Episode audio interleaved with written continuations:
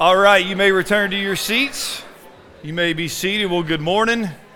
We're thankful that you're here to worship with us today at Northside. If this is your first time with us, I just want to extend a special welcome to you. I thank you for being here. You're our guest, and we would love for you to let us know that you're here for the first time. There's a couple ways you can do that. There's a QR code that you can scan in the bulletin, or there's a connection card out there in the foyer. If you could just fill out some information about yourself so we can get to know you. If there's a way that we can be praying for you, we certainly want to do that as well. Man, it's just good to be back in the house of the Lord today. I'm excited to preach.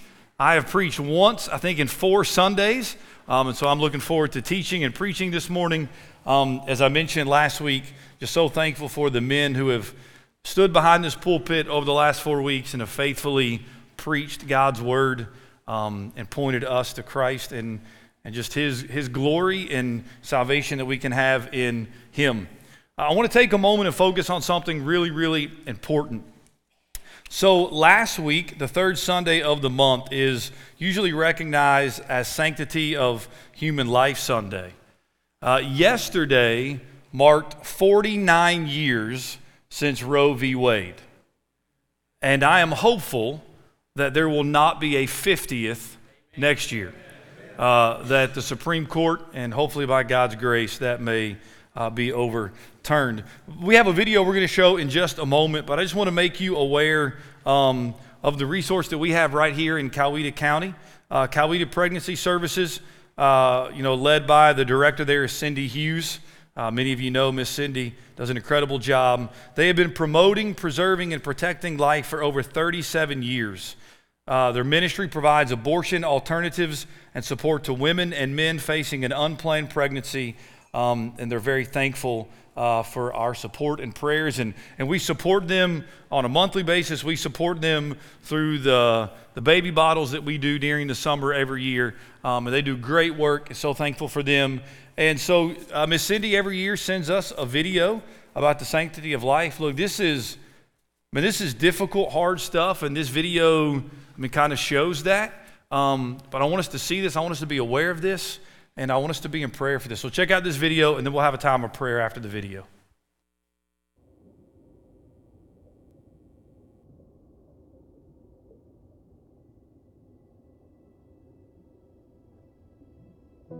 Created for purpose, a unique genetic blueprint from the moment of conception. DNA woven together to determine gender, eye color, hair color, fearfully and wonderfully made. Valued beyond measure. Our culture says life is disposable. Her rights matter most. It's not really a baby. And it's all one big choice. But God created us in his own image and whispered, "I have called you by name. You are mine." In the United States, abortion is legal throughout the entire pregnancy, totally unrestricted. Most recently, abortion has been boxed up in the form of 2 little pills and a promise to make it all go away.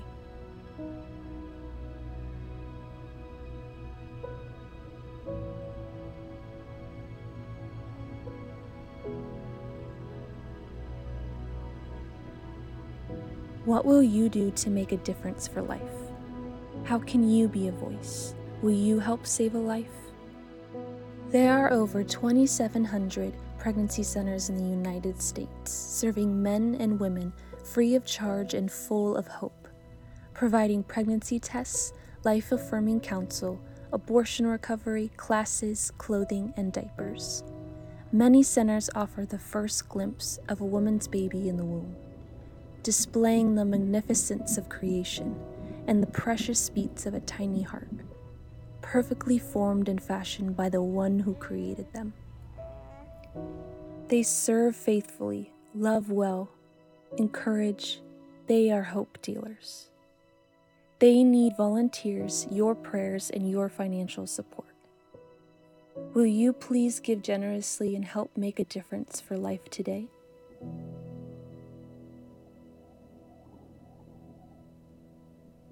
So over the last 2 years, maybe you guys have seen this website. It's called Worldometer. I check it periodically. They keep track of how many COVID cases and deaths, and based upon states, I saw this on Twitter yesterday, that according to this same website that tracks this, 42% of all deaths in 2021 were from abortion. That is 42.6 million image-bearing souls in the last year that has lost their life. Look, there's not been 1 second that as your pastor, I've downplayed COVID. People have died from it, and we can disagree on some things. But just as real as COVID is abortion, and it's taken many more lives. And my prayer is by the time we stand here next year, things look very, very different. Let's go to the Lord in prayer. Father, this room is filled with image-bearing souls whose parents chose to give them life. I'm thankful for that. I'm thankful for how many of them have stood for life and have defended life and have made that very same decision to give life, many even adopting to give life, and we thank you for that. But Father, the reality is there are millions and millions and millions of people who are not here because they were aborted. Lord, there are many injustices in the world, and we are to be a people who fight against all forms of injustice, and that rightly includes abortion. Lord, we pray. God, we pray for your grace and your mercy. God, we pray for our Supreme Court. Father, we pray for our elected leaders. Father, for our president, our vice president, for others.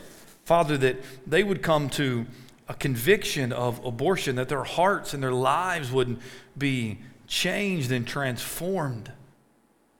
Only Jesus, really, you can do that. And Father, so we are asking you, God, to transform hearts and lives. And Father, help us as people of God to understand that if we are pro-life, that means we are to be pro-life from the womb to the tomb. It's not just the womb. That's where it begins, but it is throughout an entire person's life. And so help us to be people who advocate for that. But Father, on this particular Sunday, in light of this past week, Father, we specifically lift them up. Father, we lift up Miss Cindy. We lift up her staff. We lift up the Coweta Pregnancy Center, the other pregnancy centers, God, across the world. And you know how near and dear they are to my heart, because it is through a pregnancy center that Malachi is in our life.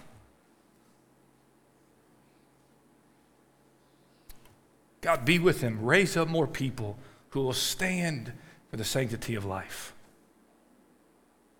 Father, we just pray, God, that your will would be done in our country, in our church, in our lives, for your glory and your honor.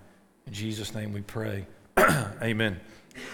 All right, y'all ready to worship some more? Mr. Curtis, let me just say this. In 2 weeks since the last time you were up here, man, you have already come so far, so I'm praising the Lord for your continued strength and development. So, hey, let's stand, let's worship together.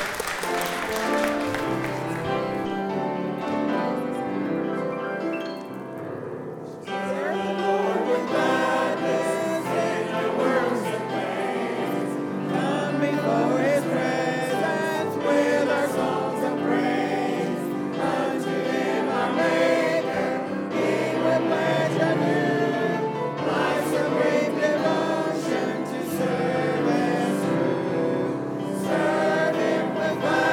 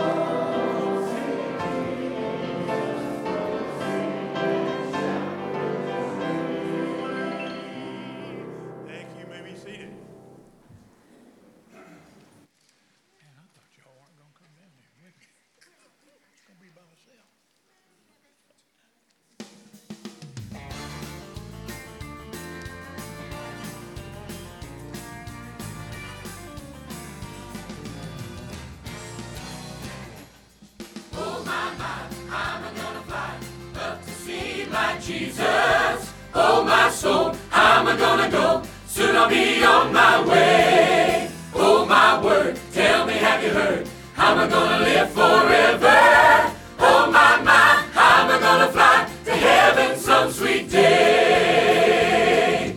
I get up every morning and I listen for the trumpet to ring out. When I hear it, you can bet your soul it's gonna sing out. Many are waiting, the time anticipating, brother, on the day I'll be relocated. Won't be nothing here for me, for I'll be gone. Oh my, I'm gonna fly up to see my Jesus. Oh my soul, I'm gonna go, soon I'll be on my way. Oh my word, tell me, have you heard? I'm gonna live forever.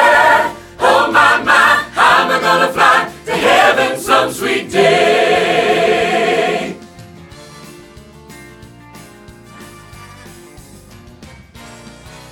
I've been looking for words to describe what I'm gonna see there. All I can really say for sure is I'm gonna be there. No more crying, no more dying, every child of God is gonna be flying. I can feel the wind beneath my wings. Oh my, I'm gonna fly up to see my Jesus. Oh my soul, I'm gonna go, soon I'll be on my way. Oh my word, tell me, have you heard? I'm gonna live forever. Oh my, I'm gonna fly to heaven some sweet day. I'll fly away, oh glory, I'll fly away in the morning when I die, hallelujah, by and by. Oh my, I'm gonna fly up to see my Jesus. Oh my soul, I'm gonna go, soon I'll be on my way. Oh my word, tell me, have you heard? I'm gonna live forever. Oh my, I'm gonna fly to heaven some sweet day. Oh my, I'm gonna fly to heaven some sweet day. Amen. Thank you.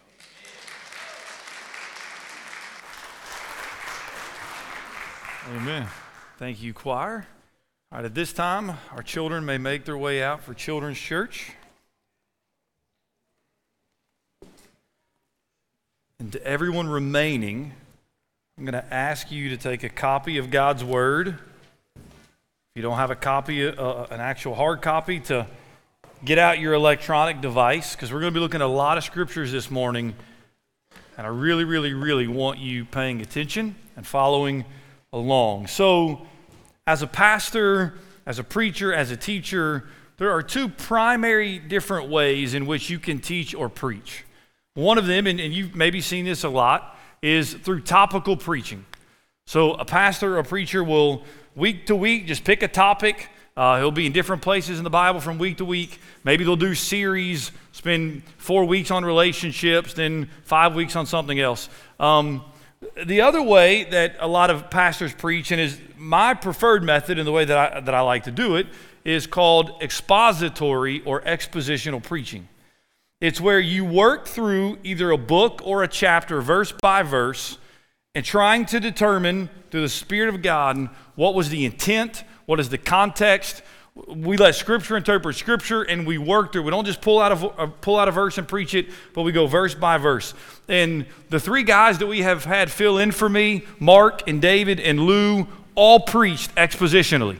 They all had a text. They worked through the text, and they let the text speak for itself. One reason I like to preach expositionally is because it forces me to preach on some things that I may choose never to preach on if I'm just picking based on topics.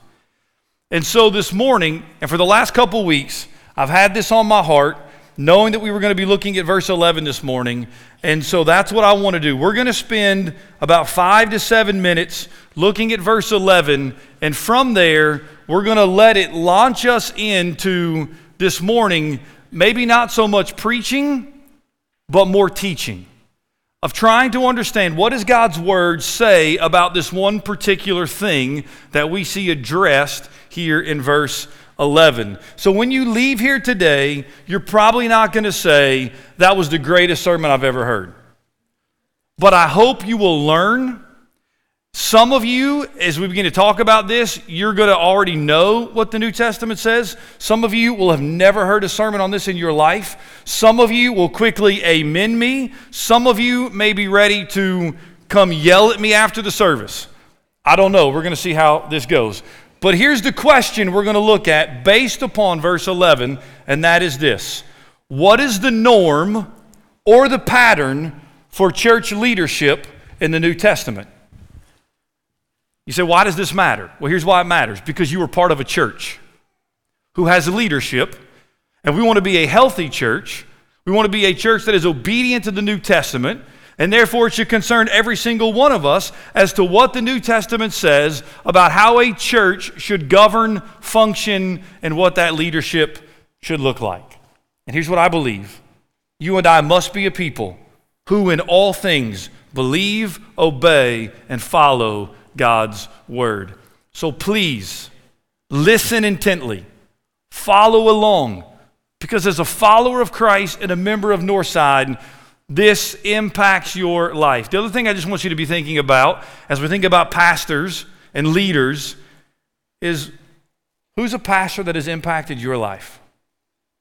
Has there been somebody in spiritual leadership in a church, a pastor, a deacon, an elder, whatever you called them, who has had an impact and an influence in your life? And so we come to verse 11, Ephesians chapter 4. Would you please stand in honor of the reading of God's word? Just verse 11. And he gave the apostles, the prophets, the evangelists, the shepherds, and teachers. You may be seated. Paul says, and he gave. Now, it seems like forever ago, the first Sunday of January, I preached on the verses that preceded this and how Paul is saying Jesus Christ, the resurrected, ascended Lord, gave gifts to his church. And we talked about how God has given each of us as Christians individual gifts. Every single one of us has spiritual gifts. Now what Paul says is that God also gave specially gifted men as leaders to the church. So not only has he gifted individual members of the church, but he has gifted to the church leaders who lead the church. And that's why I want you to be mindful of who are some of those leaders that God has placed in your life. And so who has God given? And he gave, first of all, we see the apostles. This is apostolos. This word simply means sent out ones. Now, when you hear the word apostle, you typically think of the 12 apostles of Christ or the 12 disciples. You remember there were 12. Jesus calls them. Judas betrays Jesus. They're down to 11. The beginning of Acts, they add Matthias. They're back up to 12. We also know from the New Testament letters that Paul is an apostle. So Paul, writing this letter under the inspiration of the Holy Spirit, is an apostle, and he is saying God gave apostles to the church. Now, to be an apostle, you had to be appointed by God. God had to appoint you, and according to Acts chapter 1, when they're appointing Matthias, you had to be a witness to the resurrection of Jesus Christ. The 11 men plus Matthias were witnesses. Jesus appears to Paul on the road to Damascus. So he is now a witness to the resurrected Christ. So God gave apostles. Look what Paul has already said in Ephesians about them, because these apostles had a specific and unique role. You see chapter 2, verse 20, built on the foundation of the apostles and the prophets. Chapter 3, verse 5, which was not made known to the sons of men in other generations, as it has now been revealed to his holy apostles and prophets by the Spirit. God gave apostles. What I believe the New Testament teaches is that once those apostles passed away, the office of apostle ceases. There are no apostles today. No one alive today saw the resurrected Christ when the disciples would have seen him. So God gave first the apostles. They were the foundation as they were teaching and planting churches and leading these people. So he gave the apostles. And then it says he gave the prophets, prophetes. Prophets were the mouthpiece or the spokesman from God. They received direct revelation from God, which they then imparted to the church. Listen to this verse, 1 Thessalonians chapter 2, verse 13. And we also thank God constantly for this. Hear this, that when you received the word of God, which you heard from us, you accepted it not as the word of men, but as what it really is, the word of God. Paul says we preach to you, and what we preached to you was not our words, it was the word of God. God spoke directly to them, and through them he spoke to the people. I believe the office of prophet has also ceased. I don't believe we have prophets today. We don't receive current revelation today that is on par with the writing of the New Testament. When you hear somebody say, God spoke to me, you need to be careful as to what they're saying. If they mean God spoke to me through his word and what they say lines up with God's word, then okay. But there's a lot of preachers today who say, God spoke to me in a dream. Or God spoke to me this way. Well, God doesn't speak to us the way he would have spoken to the apostles through direct revelation. He speaks to us now through his word, through the Spirit of God living in us. So he gave the apostle, he gave the prophet. Then he says he gave evangelists. Euangelistas, this is the noun. He gave evangelists. Now notice this. Apostles, prophets, evangelists all focus and center upon God's word. None of this happens apart from God's word. They're all focused upon the word of God. There is this office. There are evangelists. Acts 21, verse 8.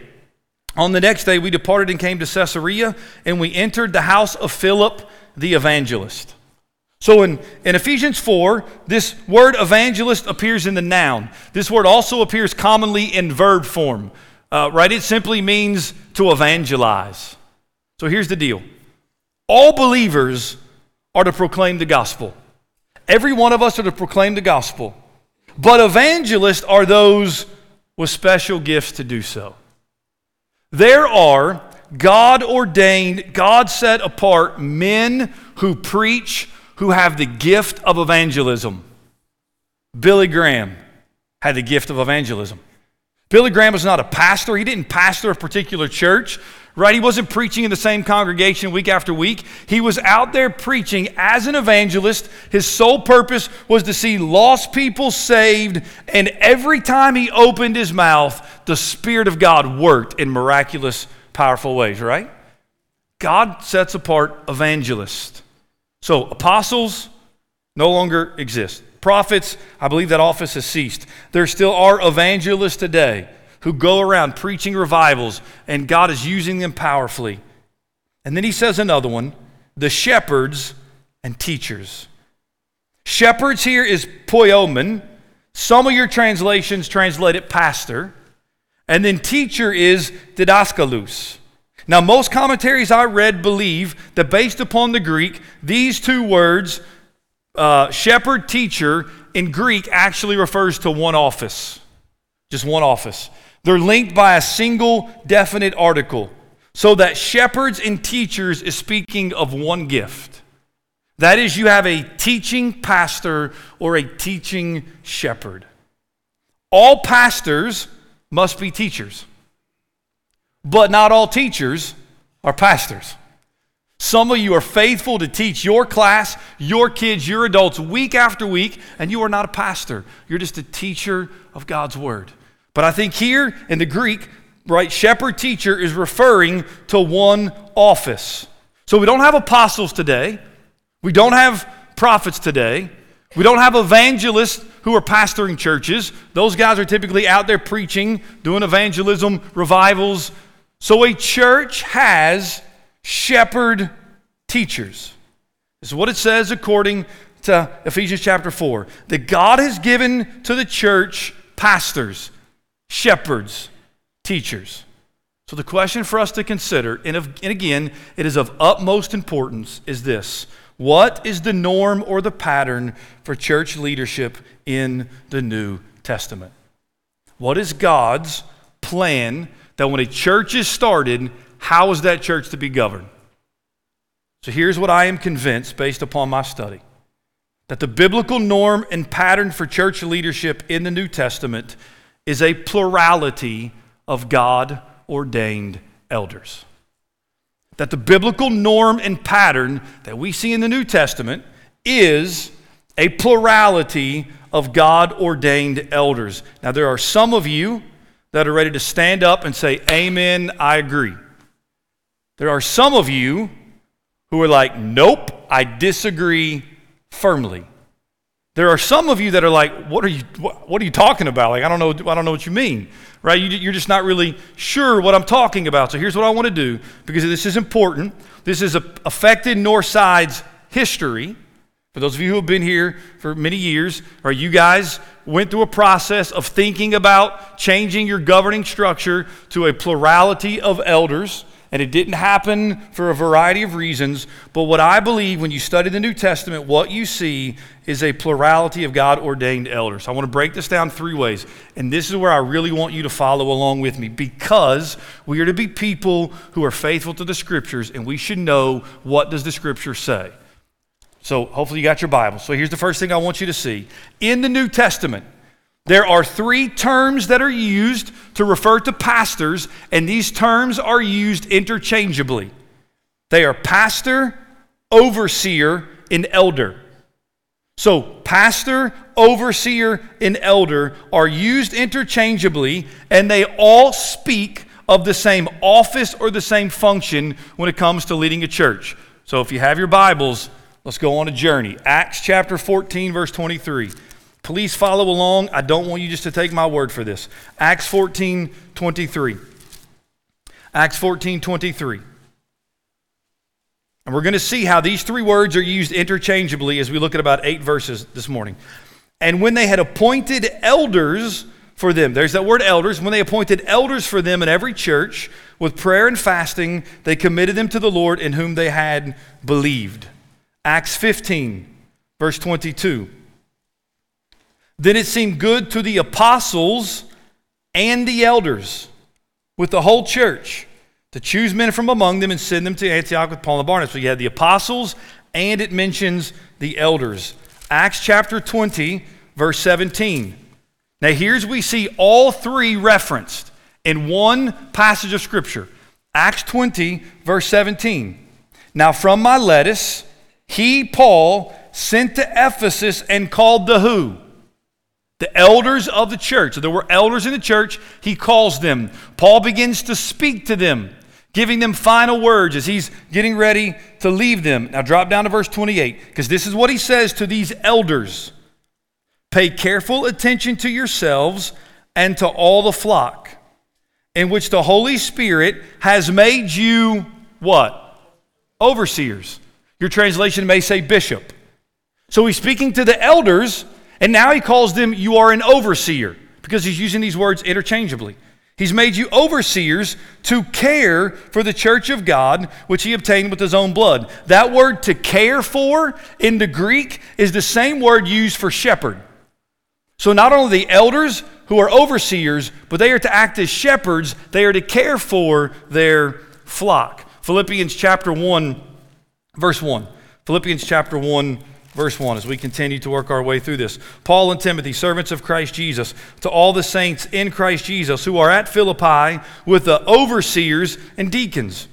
We would say the two offices in the church, everyone in here would agree with this, are pastors and deacons. Well, Paul says it's overseers and deacons.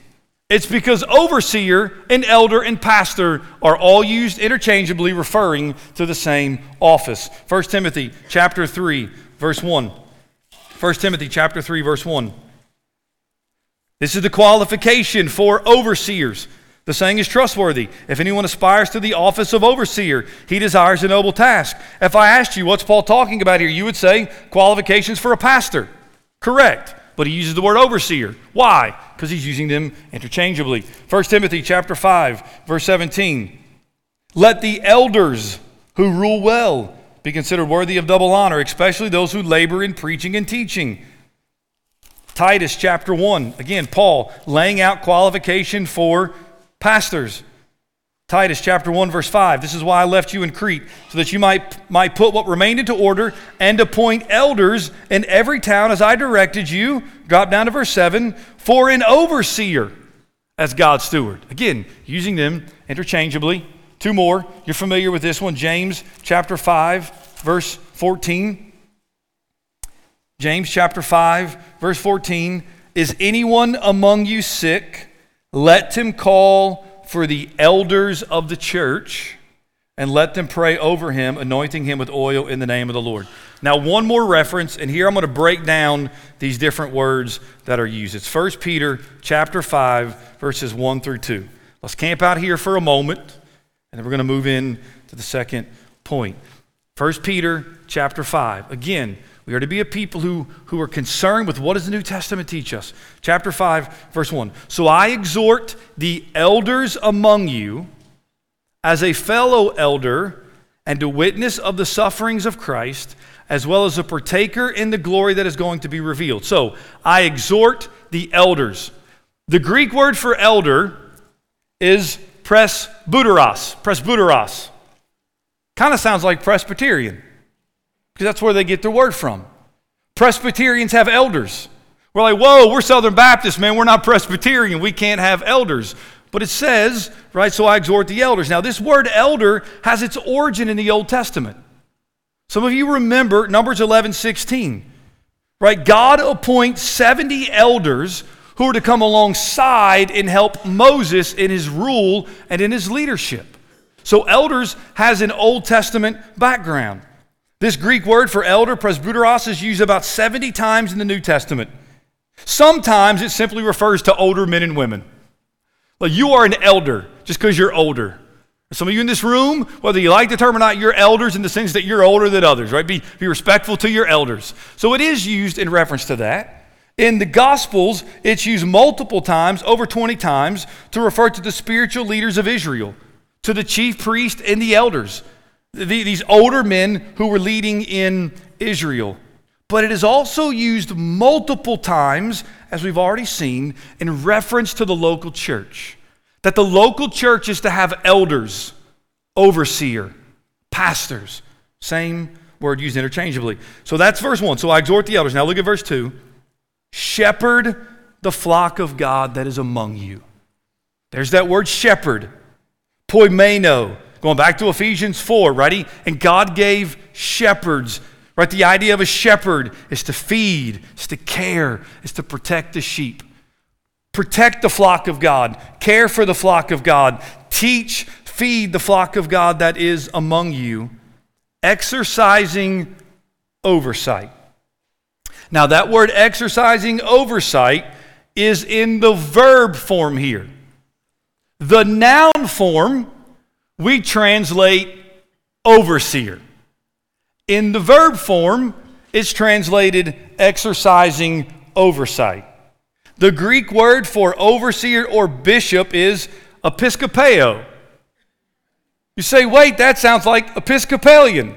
Yeah, it's where they get their name from, right? Because in Episcopal churches, you typically would have one bishop or one overseer. And so Peter here, using these words interchangeably. Overseer means to look upon, to consider, to watch over. So you're like, man, we got these three words. How do we really understand this? Well, I think John MacArthur provides a helpful summary this way. Elder emphasizes who the man is. Elder's emphasizing who he is. Overseer speaks of what he does. He's leading, right? He's guiding. And pastor or shepherd deals with his attitude and his character, how he feels about his sheep. You can call them elders, overseers, or pastors, and it's all talking about the same person. You want to call me Pastor Aaron, Elder Aaron, or Overseer Aaron. In the New Testament, I don't really care for Overseer Aaron, but in the New Testament, it's all the same office. God has given this office to the church to provide leadership. Phil Newton and Matt Schmucker in their book, Elders in the Life of the Church, describe it this way. Elder speaks to the spiritual maturity of the office. Overseer speaks to the leadership and the direction for the church. Pastor speaks of feeding, nurturing, and protecting the flock. So when I say I believe the New Testament, the model, the norm is elders. Understand, elders is another word for pastor. Here's the second point. The church is led by a plurality of elders. Not just one, but a plurality of elders.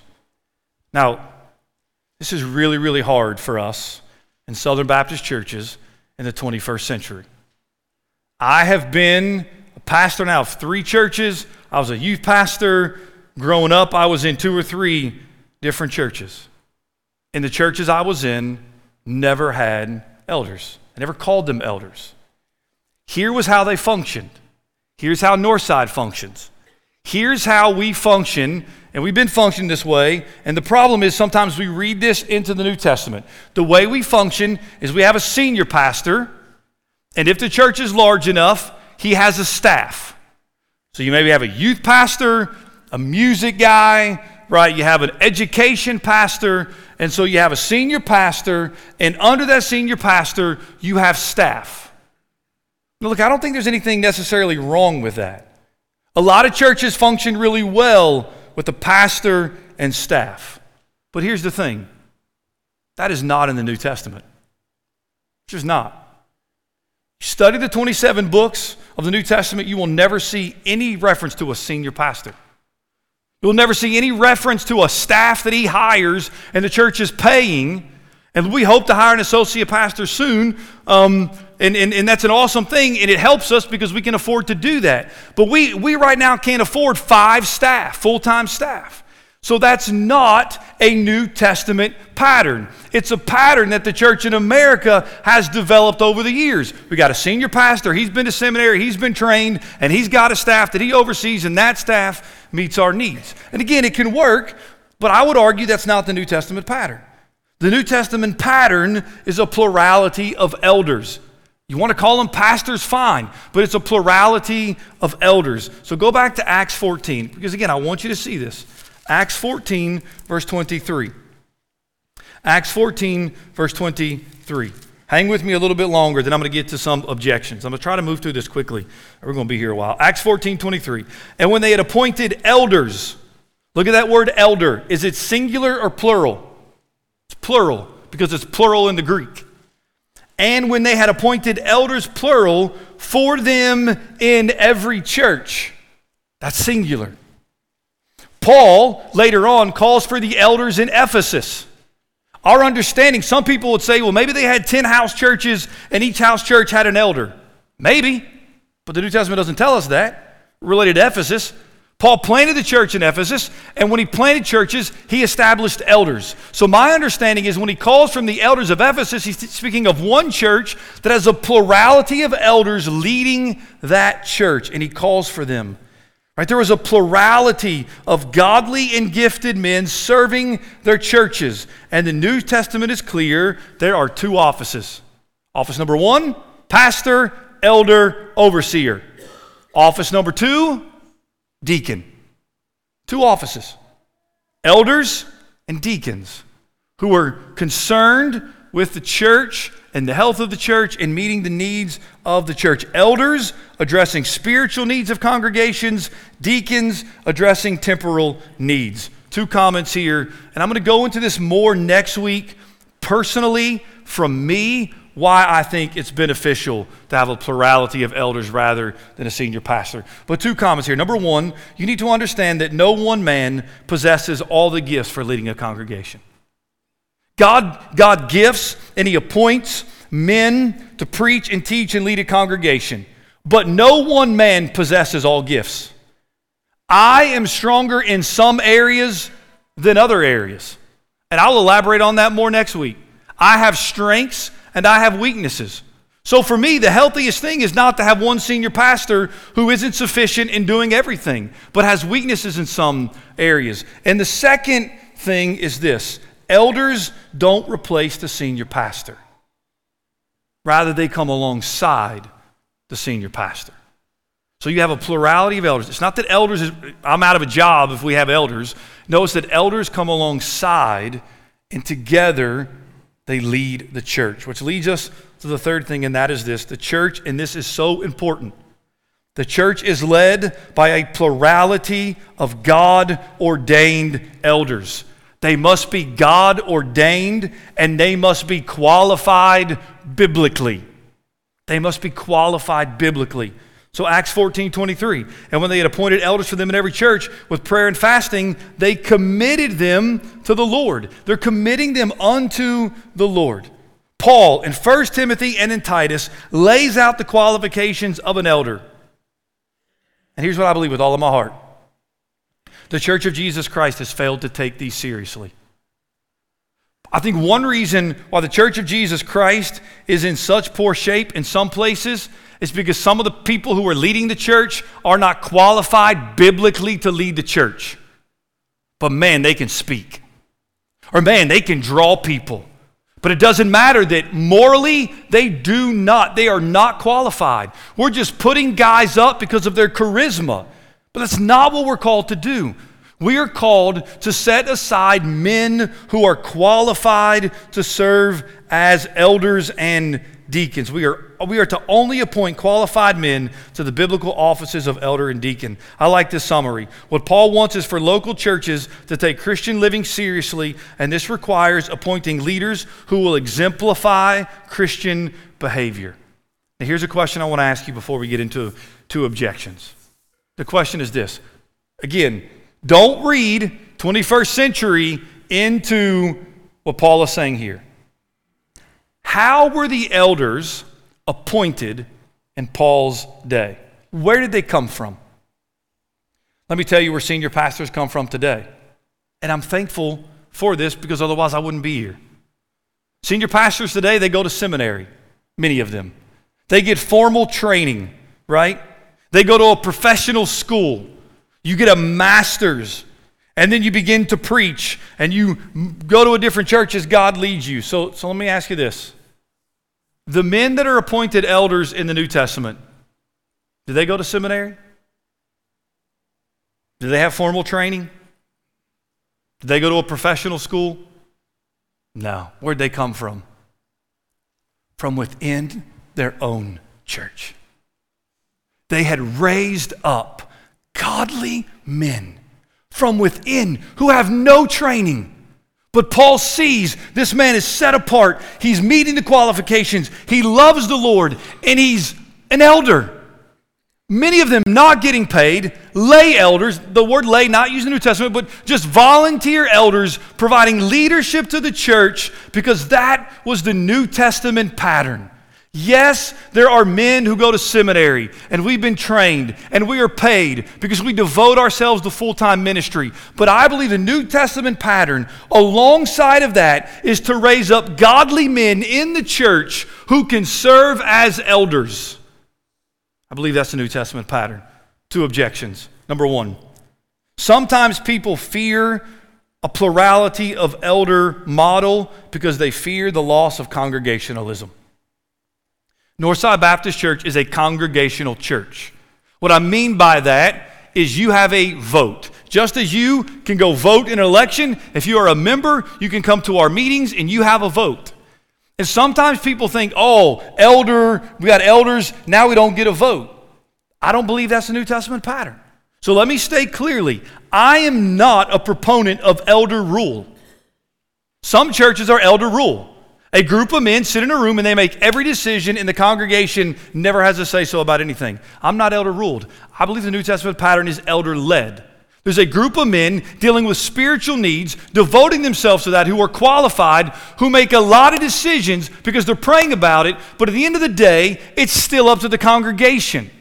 Elders aren't choosing the next staff. It's up to the congregation, right? If we're going to change the bylaws, we just don't randomly change the bylaws. It's up to the congregation. So I believe it is to be elder-led. You look at Acts 15, verse 22. Then it seemed good to the apostles and the elders with the whole church. The whole church is involved there. And so some would say, no, I don't want to be elder-led because I lose control. And let's just be honest. Can we be honest? There are some people in churches who don't want elder-led because they don't want to lose control. They have control in that deacons meeting, or they have control in these other meetings, and they don't want to lose control. Listen, I don't want anybody in this room to think you've got to have control, because now we're just standing in the way of what the Spirit of God is going to do. Look, I don't want to be in control of all of that, but I want the Spirit of God to be in control of that. But here's the second reason why there are objections to elder-led, and that is there are some pastors who fear the loss of control and authority. One comment that I remember Pastor BJ saying from the pulpit and to me is, in the discussion process of leading a new pastor here, is the church wants to be pastor-led. They want to be pastor-led. I want to lead Northside well. I have no intentions of going anywhere. Hear my heart. I pray that God lets me retire here. I don't want to go anywhere. But hear me. I do not want the responsibility to lead this church alone. My heart, and we're not going to tackle this tomorrow or in 3 months from now, but my heart is to lead Northside to a place where we become elder-led so that there are men who are called by God, who help me where I'm weak, who hold me accountable. Church, we are entering into a time in this country where, you already see it in Canada, it may very well cost me. I may go to prison for teaching and preaching certain things. It's already happening in Canada. They're already threatening it. And if we are elder-led and I am thrown in jail or I get sick, Northside is in a better position to continue going forward because it's not ultimately on one man's shoulders. But there's a group of people who feel called by God to pray and to care for your needs. So here's how I want to close. Again, I told you it probably wouldn't say it was the greatest sermon ever preached, but I do want to give you some points of application because this has been on my heart for like 3 weeks. Number one is this. God has given pastors, elders, overseers, again, whatever you want to call them, God has given them to you. So here's what I want you to do. I want you to give thanks for them. And I don't want you to do this for me, but this week, I want you to think of a pastor who God placed in your life, and I want you to send them a text message or write them a card, because you need to understand pastors have hard jobs.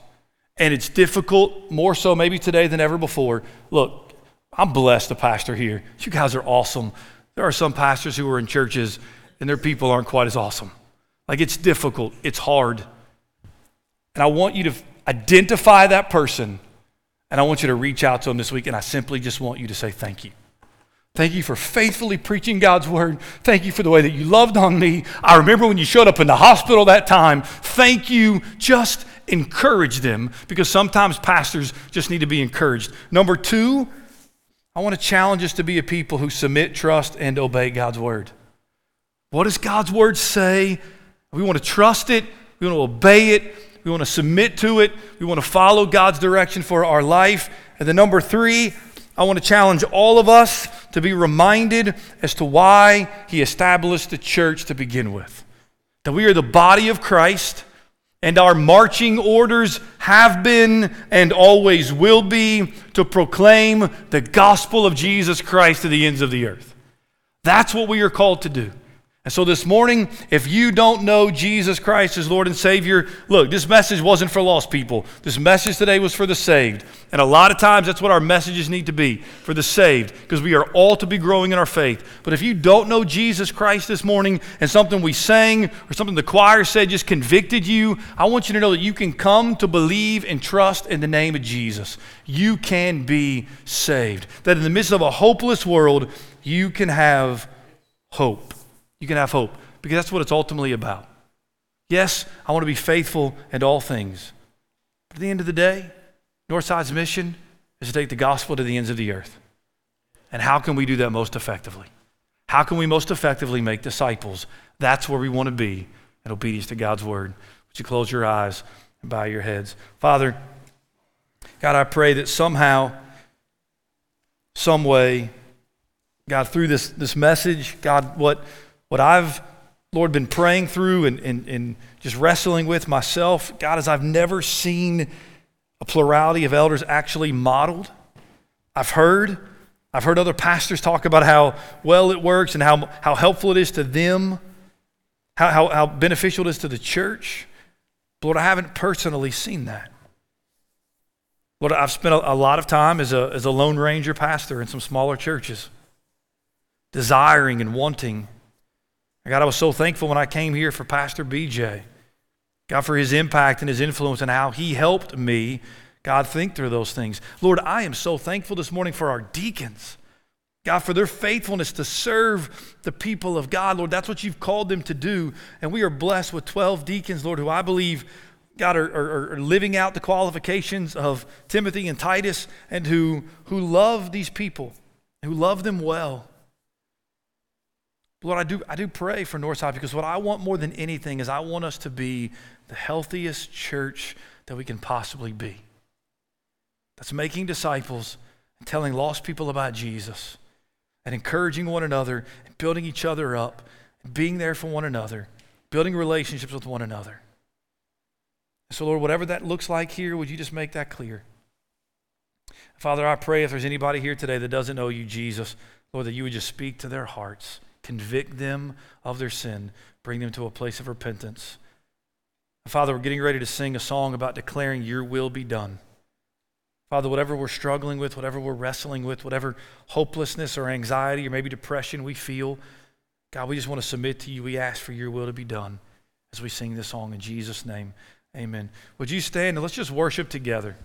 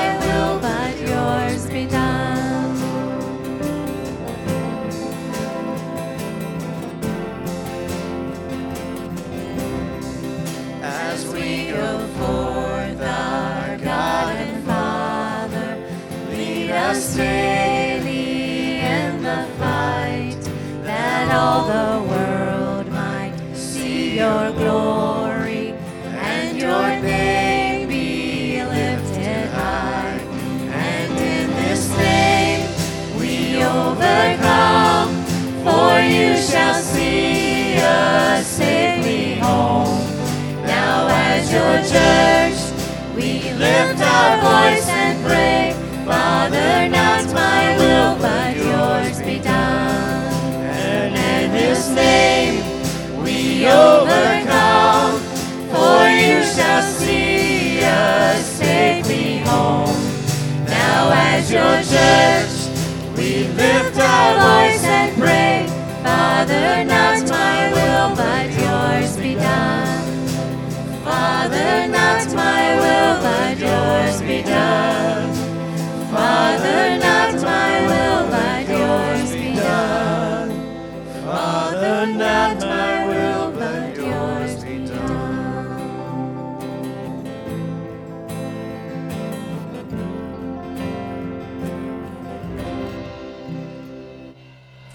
you may be